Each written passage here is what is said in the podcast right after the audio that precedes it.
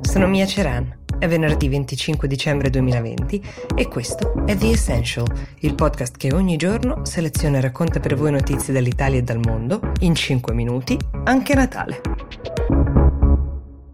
Era giugno 2016 quando la Gran Bretagna votava per lasciare l'Unione europea, il 52% dei cittadini aveva scelto un destino che si sarebbe compiuto più di quattro anni dopo. Uh, David Cameron era il primo ministro all'epoca, poi venne Theresa May. A deal is a deal, ripeteva la Premier in merito a questa scelta, di cui forse qualcuno si era pentito, perché vi ricorderete che ad un certo punto si era addirittura paventata l'ipotesi di rivotare, perché nessuno sembrava più che altro sapere come si facesse a trovare l'uscita di Brexit. Ieri pare che Boris Johnson, che pure abbiamo visto non poche volte in difficoltà sul tema, a sei giorni dalla scadenza delle trattative sia riuscito a trovare un accordo. Abbiamo ripreso il controllo dei nostri soldi, dei confini, delle leggi, del commercio e delle nostre acque acque. Ha annunciato tutto tronfio uh, Bojo, vabbè gli annunci tutti i leader li fanno un po' più rosei e carichi di autocelebrazione a parte uh, della comunicazione politica. Se fosse tutto così vantaggioso per i britannici non avremmo sentito compiaciuta anche Ursula von der Leyen, la presidente della Commissione europea. Le due parti hanno una settimana di tempo per far approvare ufficialmente questo accordo da Londra e da Bruxelles perché diventi legge.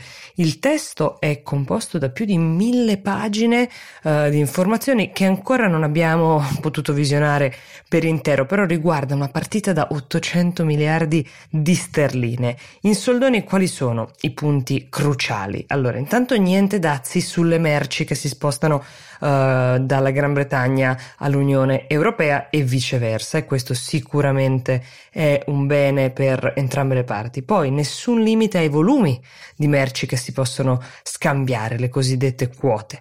Continuerà poi la cooperazione tra UK e Europa su tutti tutti i temi che stanno a cuore ad entrambe le parti. Parliamo di energia, di trasporti, di sicurezza, di clima, però ecco, questo lo sapremo soltanto strada facendo, ovviamente. Tra le altre cose che sono trapelate fino ad ora c'è che la Gran Bretagna non prenderà più parte al programma universitario di scambio che conosciamo come Erasmus e questo sicuramente è un peccato. Torneremo presto sul tema, c'è da starne certi perché uh, anche se l'accordo sembra aver soddisfatto le parti, la transizione vera e propria è appena iniziata.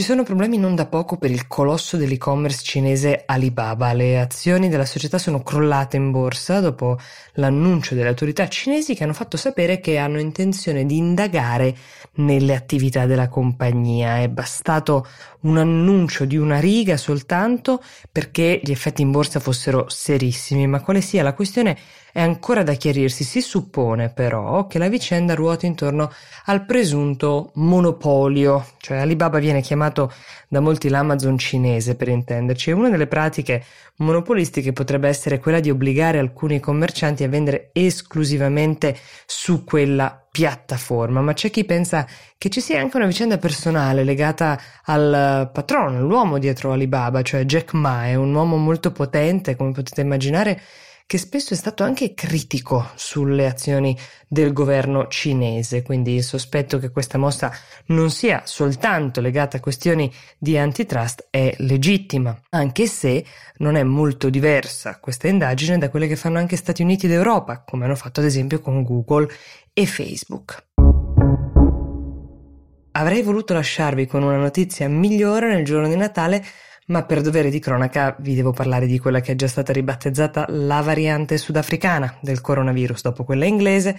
La Gran Bretagna stessa chiude i confini per coloro che viaggiano dal Sudafrica, su suggerimento degli scienziati che hanno identificato appunto questa variante ulteriormente mutata, ancora più contagiosa di quella inglese. I casi che sono già stati identificati in Gran Bretagna sono stati isolati, messi in quarantena per capirci, tutti i virus mutano, possono mutare in una versione più lenta e meno abile a riprodursi e diffondersi e quindi scomparire, oppure, come nel caso di queste ultime due varianti, diventare più intelligenti e adatti invece alla sopravvivenza.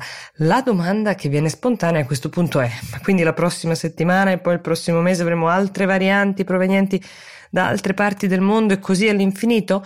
Bene, la risposta degli scienziati è più si lascia un virus libero di correre e diffondersi senza distanziamento, senza vaccini, senza altre uh, soluzioni e più persone verranno infettate, quindi più a lungo avremo a che fare con il coronavirus senza debellarlo, più questo avrà tempo di mutare e perfezionare la sua mutazione per adattarsi all'ambiente. Buon Natale, distanziatevi se potete.